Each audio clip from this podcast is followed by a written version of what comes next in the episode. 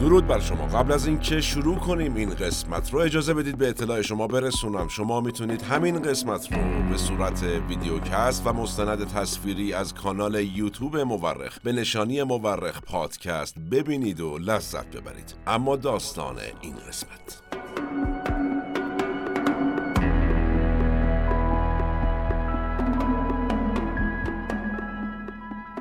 در میانه قرن بیستم هم ایدئولوژی فاشیسم و نازیسم که توسط ایتالیای موسولینی و آلمان هیتلر تبلیغ می‌شد در سطح اروپا و جهان طرفداران بسیاری داشت و هم ایدئولوژی رقیبشون یعنی کمونیسم به سبک استالین یا همون چیزی که بهش استالینیسم هم گفته میشه.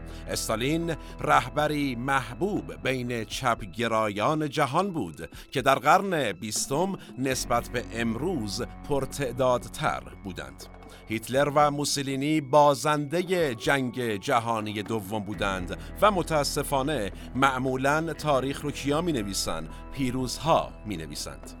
در نتیجه از جنایات شکست خورده های جنگ جهانی دوم خیلی بیشتر از جنایات پیروزهای این جنگ. از جمله آقای استالین سخن به میون اومده در تاریخ.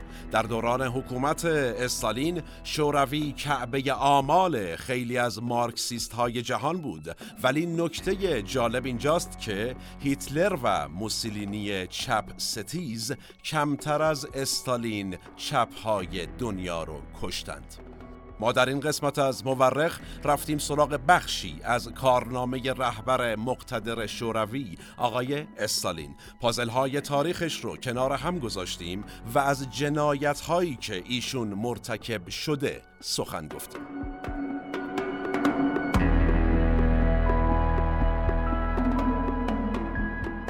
سلام من احمد آشمی هستم و این اپیزود پنجاب و دوم از پادکست مورخه که خرداد ماه 1402 منتشر میشه.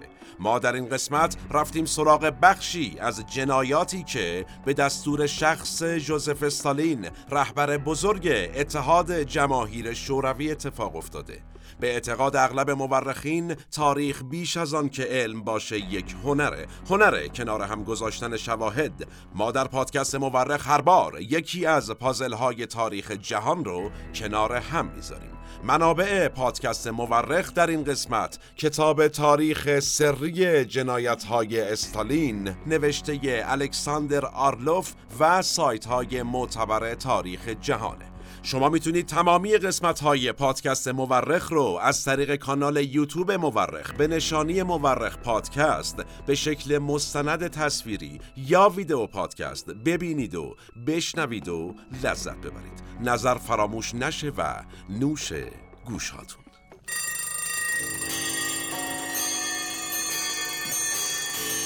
پاکسازی بزرگ با ترور شدن سرگئی کیروف یکی از رهبران حزب کمونیست شوروی و عضو دفتر سیاسی این حزب یا همون پولیت برو در سال 1934 میلادی شروع شد. لئونید نیکولایوف قاتل سرگی در همون صحنه ترور دستگیر شد. اعلام شد که نیکولایوف عضو گارد سفید بوده. یعنی چی؟ یعنی هواداران رژیم قبلی که مخالف حکومت شوروی بودند. و نتیجه به سرعت 104 نفر از اعضای گارد سفید دستگیر و اعدام شدند. آقای آرلوف با خوندن این خبر شک می‌کنه ایشون قبلا در مرزهای شوروی خدمت کرده بوده و می‌دونسته 104 نفر همزمان نمی‌تونن وارد کشور بشن. در حالی که اخبار رسمی چی می‌گفته؟ می‌گفته این 104 نفر با هم وارد خاک شوروی شدند تا ترور رو انجام بدن. نزدیک به دو هفته بعد در جراید و روزنامه ها اسامی سایر گروه های مخالف استالین هم به عنوان همکاران ترور مطرح شد. بعد هم تعدادی از اعضای دستگاه امنیتی به دلیل اهمال و کم توجهی بازداشت و تبعید شدند. اینجا اولین جایی بود که آقای یارلوف متوجه میشه داستان انقدم خطی و ساده نیست و احتمالا ترور سرگی بهانه‌ای بوده برای چی؟ برای تصفیه مخالفین استالین اتفاقی که در عمل هم افتاد و پاکسازی بزرگ اینطوری شروع شد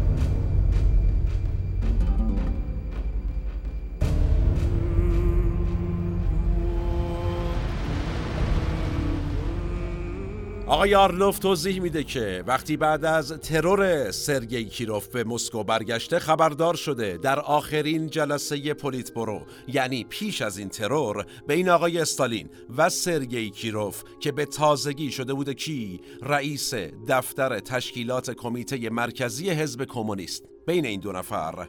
سر میزان آزوغه مردم استالینگراد اختلافی پیش اومده و آقای سرگی تو جلسه سفت و محکم جلوی استالین وایستاده و پاسخ داده و نتیجه چی شده؟ خیلی یهویی و اتفاقی البته به قول رسانه ها گارد سفید آقای سرگی رو ترور کردند. از اون روز تصویه های سفت و سخت و خونبار هم شروع شد.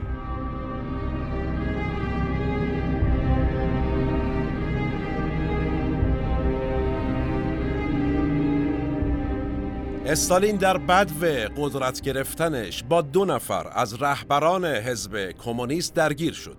مدتها علیه اونها سخنرانی کرد و اونها را به الحاد یعنی خروج از کمونیسم متهم کرد و در نهایت حذفشون کرد.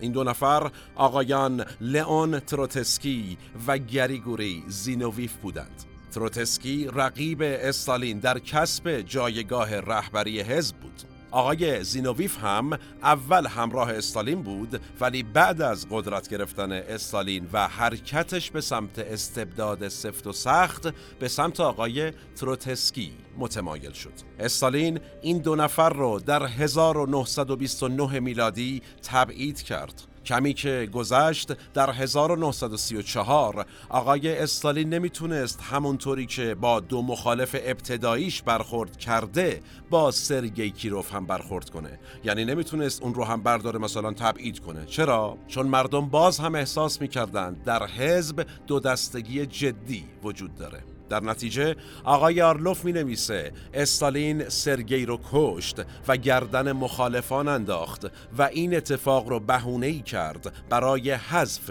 بقیه مخالفانش. نکته جالب اینه که رئیس وقت دستگاه امنیتی للینگراد دستگاهی که مسئول حفظ سرگی بود در واقع از رفقای نزدیک رفیق سرگی کیروف بود. در نتیجه رئیس این دستگاه درست پیش از ترور سرگی تغییر کرد.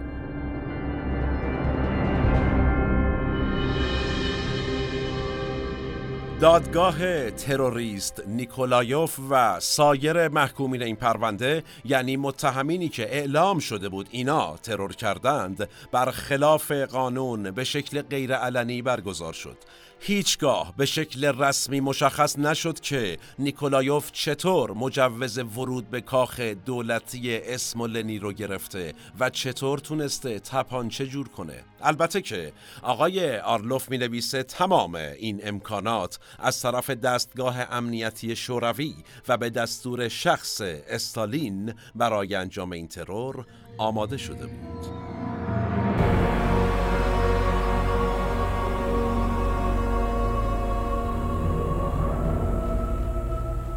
داستان ترور سرگئی کیروف اولین گام در انهدام تقریبا تمام رهبران انقلاب اکتبر و بنیانگذاران حزب بلشویک بود. همون حزبی که انقلاب بلشویکی رو در اکتبر 1917 انجام داد و بعد به حزب کمونیست شوروی تغییر نام داد.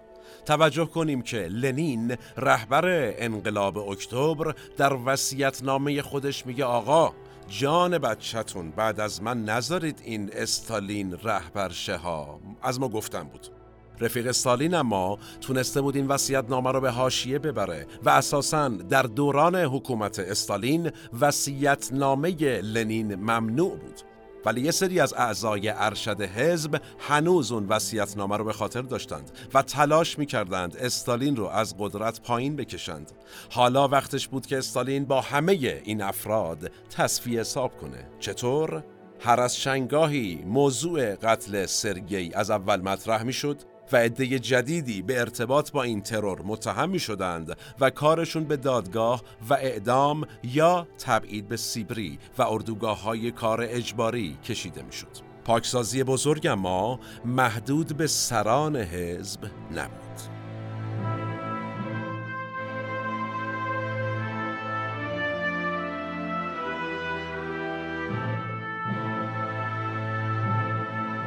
استالین می‌خواست کشاورزی رو اشتراکی کنه. این طرحی بود که ابتدا تروتسکی مطرح کرده بود. گفته بود خوبه که وسایل کشاورزی و صنعتی اشتراکی بشن. استالین اول با این طرح مخالفت کرده بود ولی حالا که می‌خواست اقتدار خودش رو به رخ جامعه بکشه دستور داد تمام وسایل کشاورزی و صنعتی اشتراکی بشه. چرا؟ استالین می‌خواست از اختیارات کشاورزایی که در دوران لنین قدرتمند شده بودند کم کنه. میترسید کشاورزان بعدا برا شاخ بشن در واقع. کشاورزان به خصوص اونهایی که به کولاک مشهور بودند یعنی خسیس ها مخالفت کردند. طبیعتا کولاک ها همون کشاورزانی بودند که در دوران لنین قوی شده بودند. گفتن آقا جان ما جونمون در اومده تونستیم برای خودمون چیکار کنیم؟ ابزار کشاورزی بخریم. یعنی چی بدیمش به دولت؟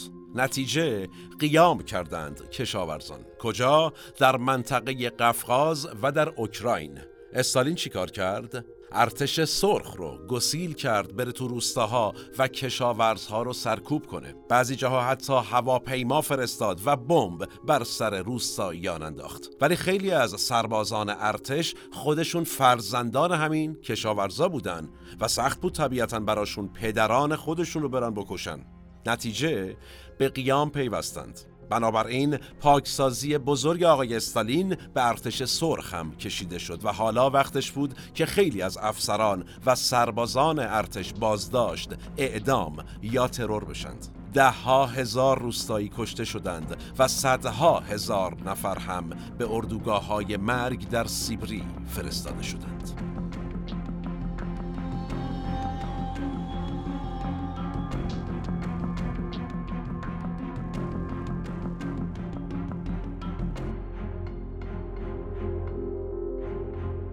نتیجه سرکوب کشاورزان قحطی بود. در حالی که روزنامه ها داشتند از رهبر کبیر مرد پولادین رفیق جوزف استالین تمجید می کردند پنج تا هفت میلیون نفر از قحطی مردند. رسانه های غربی اما در حال تحقیر استالین بودند. اونها می نوشتند قحطی سازمان یافته باعث مرگ میلیون ها نفر از اهالی شوروی شده. جواب استالین تسلط بیشتر بر زندگی مردم بود اما در سال 1934 پلیس مخفی شوروی توسط استالین تشکیل شد. یک نهاد بسیار مخوف و پیچیده. اوضاع برای مخالفین خیلی خیلی سختتر شده بود حالا.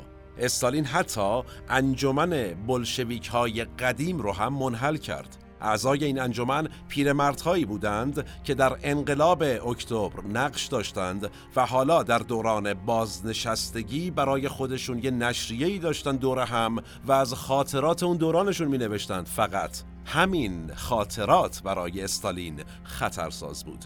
واقعیت تاریخ خطرساز همیشه. پس انجمن منحل شد و عموم اعضای این انجمن یهو ناپدید شدند. اما ترس استالین بیش از پیرمردها از کیا بود؟ از جوانان کشور. اون می‌دونست چطور جوانان علیه استبداد تزار انقلاب کردن یه بار. پس در جریان بود. تهدید اصلی از طرف جوانان است. اونها اگر بخوان دوباره انقلاب خواهند کرد. در نتیجه هزاران جوان عضو سازمان جوانان حزب که به زم آقای استالین مشکوک بودند فقط به گولاگ یا همون اردوگاه های کار اجباری شوروی فرستاده شدن در سیبری. بعد هم به جامعه اعلام شد که این پسران و دختران جوان و متعهد خیلی خودجوش خودشون برای ساخت شهرهای جدید راهی سفر شدند.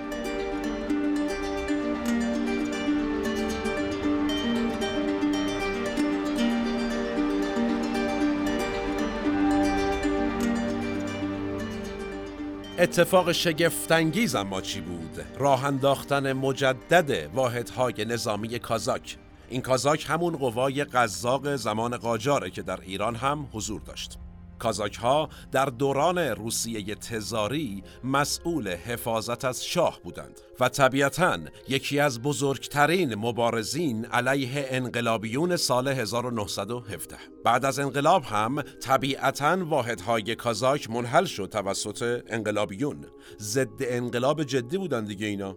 اما استالین چیکار کرد؟ حالا به حفاظت از خودش ایشون دیگه نیاز داشت. مستبد نیاز به حفاظت داره همیشه. پس گاردهای کازاک رو دوباره احیا کرد و با همون اسم و ساختار و حتی با همون یونیفرم های دوران تزاری راه اندازی شد این کازاک. در واقع یک قدرت نظامی شخصی ایجاد کرد برای خودش آقای استالین. و هدفش چی بود از این کار؟ قصد داشت این پیام رو به همه برسونه که داداش ما خودمون یه پا امپراتوریم دیگه از این به بعد. شاه چیه؟ دوران انقلاب و رفیق تموم شده. اون ممه رو لولو برد.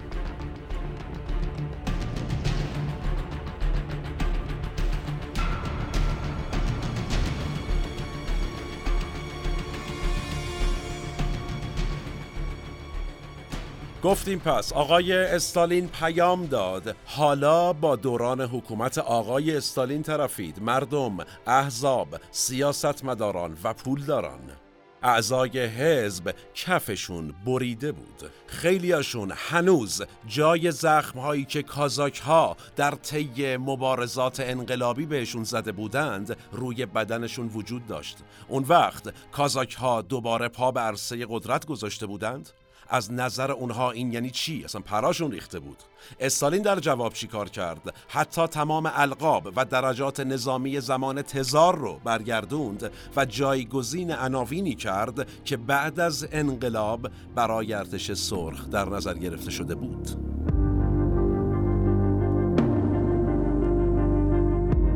در کمونیسم کودکان به اندازه ای رشد اقلانی حاصل می کنند که قادرند که تمام و کمال پاسخگوی اعمال خود باشند. با این استدلال آقای استالین سن قانونی را به دوازده سال کاهش داد و شروع کرد دزدهای کودک رو هم اعدام کردند بی نظیر بوده تصمیمات جامعه در بحت فرو رفته بود. استالین می‌خواست نشون بده هیچ ارزشی برای افکار عمومی قائل نیست.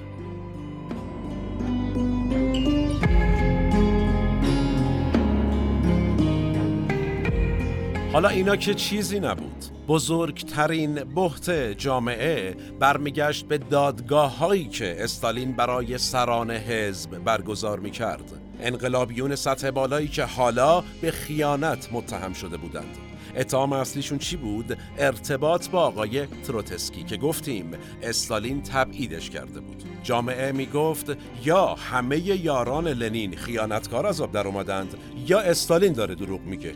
انقلابیون بازداشت شده اما در دادگاه اعترافات عجیب غریب و تکون دهنده علیه خودشون می‌کردند یعنی چی؟ مثلا می‌گفتن ما جاسوس هیتلر یا عامل امپریالیسم ژاپنیم و قصد داشتیم نظام سرمایهداری رو در شوروی احیا کنیم.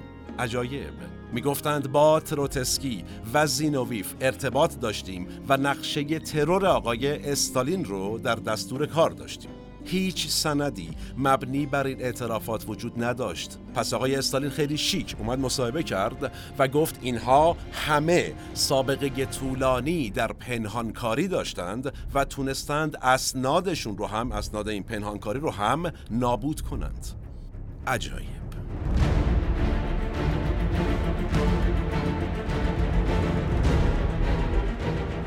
محاکمات مسکو توجه سراسر دنیا رو به خودش جلب کرده بود. محاکمات از همون اول بودار بود البته. وقتی روزنامه های غرب راجبش نوشتن متهمانی که در دادگاه علیه خودشون اعتراف می کردند و خودشون رو خائن و مستحق مرگ عنوان می کردند گفتیم بالاتر. تو همون دادگاه جالبه جواب روزنامه های غربی رو هم می‌دادن. و محکوم می‌کردن غرب و, روزنامه هاشونو که چرا در گناهکار بودن ما شک دارید شما خه ما خیلی گناهکاریم خائنیم. اما سوال قشنگ می‌دونید کجاست؟ اینجاست که از کجا این دوستانی که در زندانند می‌دونستند که در روزنامه های غربی چی نوشته؟ زمانی که خود شهروندان شوروی هم دسترسی به روزنامه های خارجی نداشتند. چه برسه به اینکه روزنامه ها بیاد تو زندان؟ اما حیرت از این دادگاه ها بیشتر مربوط میشه به همون اعترافات. مثلا قاضی یکی از متهما می‌پرسه که آیا شما رو شکنجه دادند؟ دوست عزیز متهم که اینا رو میگی؟ متهم میگه که کی؟ من من اصلا باسپورسا حرفی اصلا, اصلا بنده من باسپورسا رو خودم شکنجه دادم. یعنی اصلا ان اونا منو حلال کنن به امید خدا.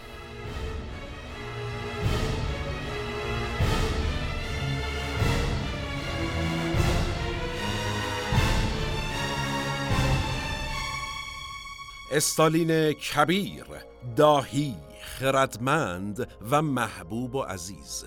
دادستان همواره دادگاه ها رو با این تعریف از استالین شروع می کرد و با این جملات پایان می‌داد. توجه بفرمایید ما و همه مردم کشور تحت رهبری آموزگار و رهبر عزیز خود استالین کبیر در راه هموار کمونیسم که از آلودگی های گذشته پاک و منزه است همچنان پیش میتازیم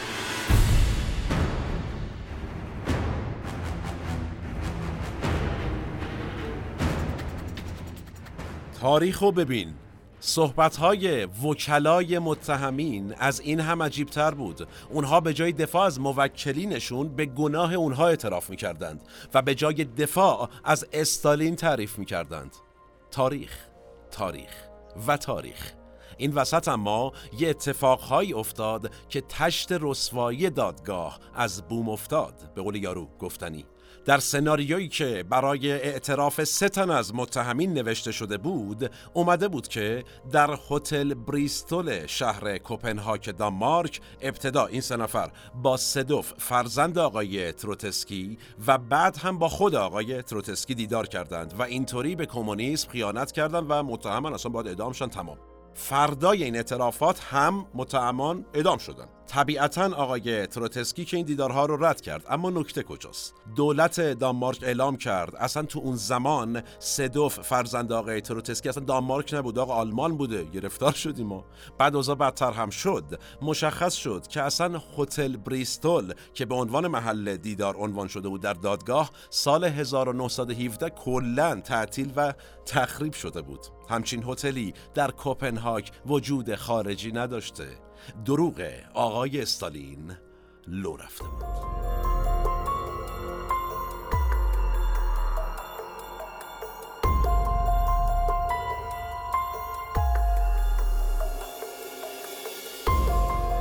تو پرانتز این رو بگم که اگر علاقمند هستید که بیشتر در رابطه با اتفاقات این برهه تاریخ و آدمهای مهمش بدونید ما در قسمتهای فروپاشی شوروی و قیاس چین و روسیه در گذار از کمونیسم و البته در پلیلیست جنگ جهانی دوم در هشت قسمت مفصلا به این برهه پرداختیم و بیشتر صحبت کردیم. اگر علاقمند بودید می‌تونید از طریق کانال یوتیوب مورخ ببینید و بشنوید و از طریق تلگرام مورخ و پادگیرها به صورت پادکست بشنوید و لذت ببرید.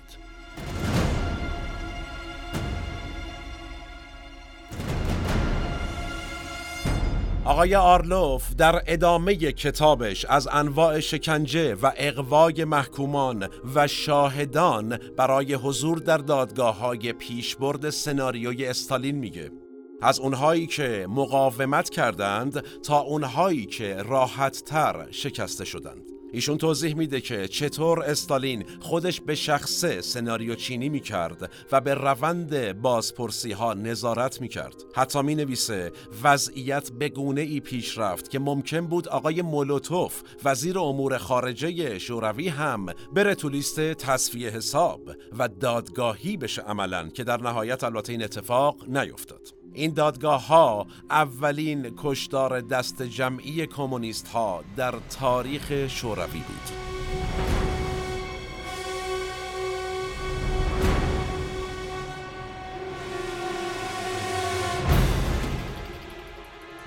یک سال بعد یعنی 1937 میلادی استالین باز دستور داد لیستی از پنج هزار کمونیست دیگه تهیه بشه و اونها رو هم به اتهام خیانت اعدام کرد. تصفیه ها کم کم به نزدیک ترین افراد استالین هم رسید. خود بازپرس ها و نیروهای امنیتی از روشی که استالین در پیش گرفته بود کلافه و متعجب بودند. این بار 17 نفر از نزدیکترین چهره های سیاسی به استالین محاکمه و اعدام شدند. حتی کار به برخورد با افسران سازمان امنیتی شوروی هم رسید. خیلی از مردم می‌دیدند که عدهای از این افسران به قصد خودکشی خودشون را از بالای ساختمون اداره امنیت شوروی که در مرکز مسکو قرار داشت پایین مینداختند.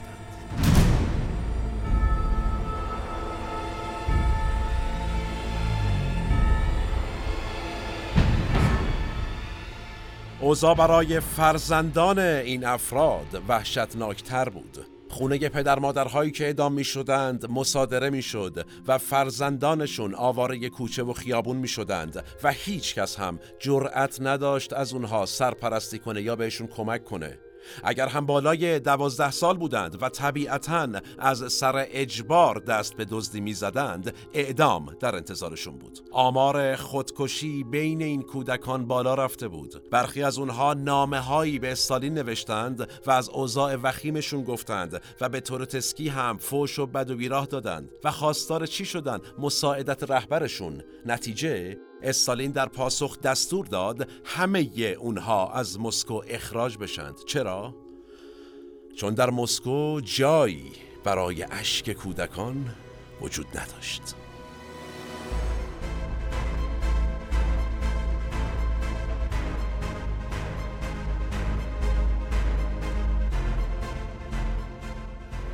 در دور سوم دادگاه ها حالا سران ارتش بودند که اعدام می شدند مردم میپرسیدند که آقا چجوری میشه این شبکه گسترده فقط یه ترور انجام داده؟ یعنی فقط سرگی کیروف و کشته این همه آدم؟ تو همه این سالها این همه آدم اعدام شدن. این همه آدم فقط توان این داشتن که یه نفر رو بکشن افراد بیشتر رو نتونستن ترور کنن. سوال به جایی بود. پس استالین نیاز به یک قربانی جدید داشت در این نمایش. در این دوران ماکسیم گورکی نویسنده مشهور روس در مسکو بود؟ گورکی که با رمانهاش به خصوص رمان مادر حسابی انقلابیون کمونیست رو هیجان زده کرده بود بعد از انقلاب اکتبر به لنین نزدیک شده بود. ولی بعدترش خیلی ضد لنین شده بود و گفته بود این بابا اصلا جاه طلبه و بیرحمه و تشنه قدرت. و نتیجه آقای گورکی اون زمان تبعید شده بود. وقتی استالین قدرت گرفت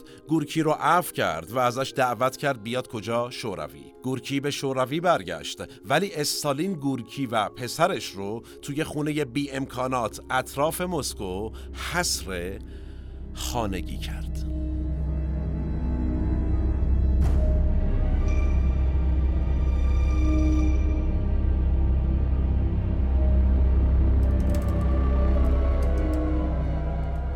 و در 1936 میلادی گورکی و پسرش بر اثر بیماری زاتوریه با همدیگه مردند. این اتفاق خوبی بود برای استالین. چرا؟ چون می‌تونست مرگ نویسنده مشهور رو بندازه گردن کی مخالفان گردن کی دشمن. مردم همه می‌دونستند که گورکی بر اثر بیماری مرده ولی برای استالین سخت نبود که چیکار کنه؟ مثل همیشه دروغ بگه. توجه کنیم. وقتی همسر لنین به استالین انتقاد کرد استالین به شکل رسمی و خیلی شیک اعلام کرد. خانم کروبسکایا اساسا زن لنین نبود. اصلا چی میگی؟ گله از بیخ منکر و تاریخو. دیگه اعلام این که مرگ یک نویسنده به نام گورکی طبیعی نبوده و این بند خدا ترور شده که آسونتر از این حرفا بود. و نتیجه گفته میشه در دوران پاکسازی بزرگ 250 هزار کمونیست به دست آقای استالین اعدام شدند.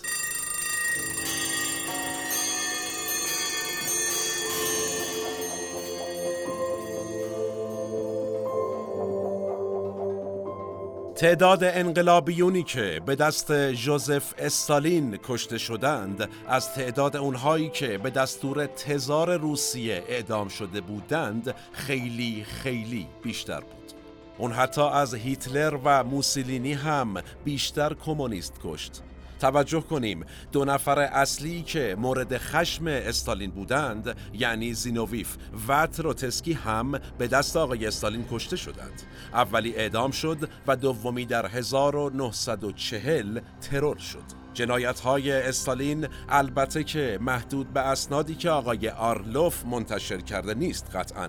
باز هم توجه کنیم که چند سال بعد شوروی یکی از مهمترین بازیگران جنگ جهانی دوم بود. و سوال کسی که در دوران صلح میلیون ها آدم می‌کشه در دوران جنگ دست به چه جنایات بزرگی می‌تونه زده باشه؟ قضاوتش با شماست. زمان ما به فرجام رسید و کلام ما هم من احمد آشمی هستم و تنها نیستم. این اپیزود هم به همت تیم پادکست مورخ در استودیو پیکان تهیه و تولید شد. تا چند روز آتی و موضوع جذاب بعدی سالم باشید و در صلح شما رو به تاریخ میسپارم و میبینمتون.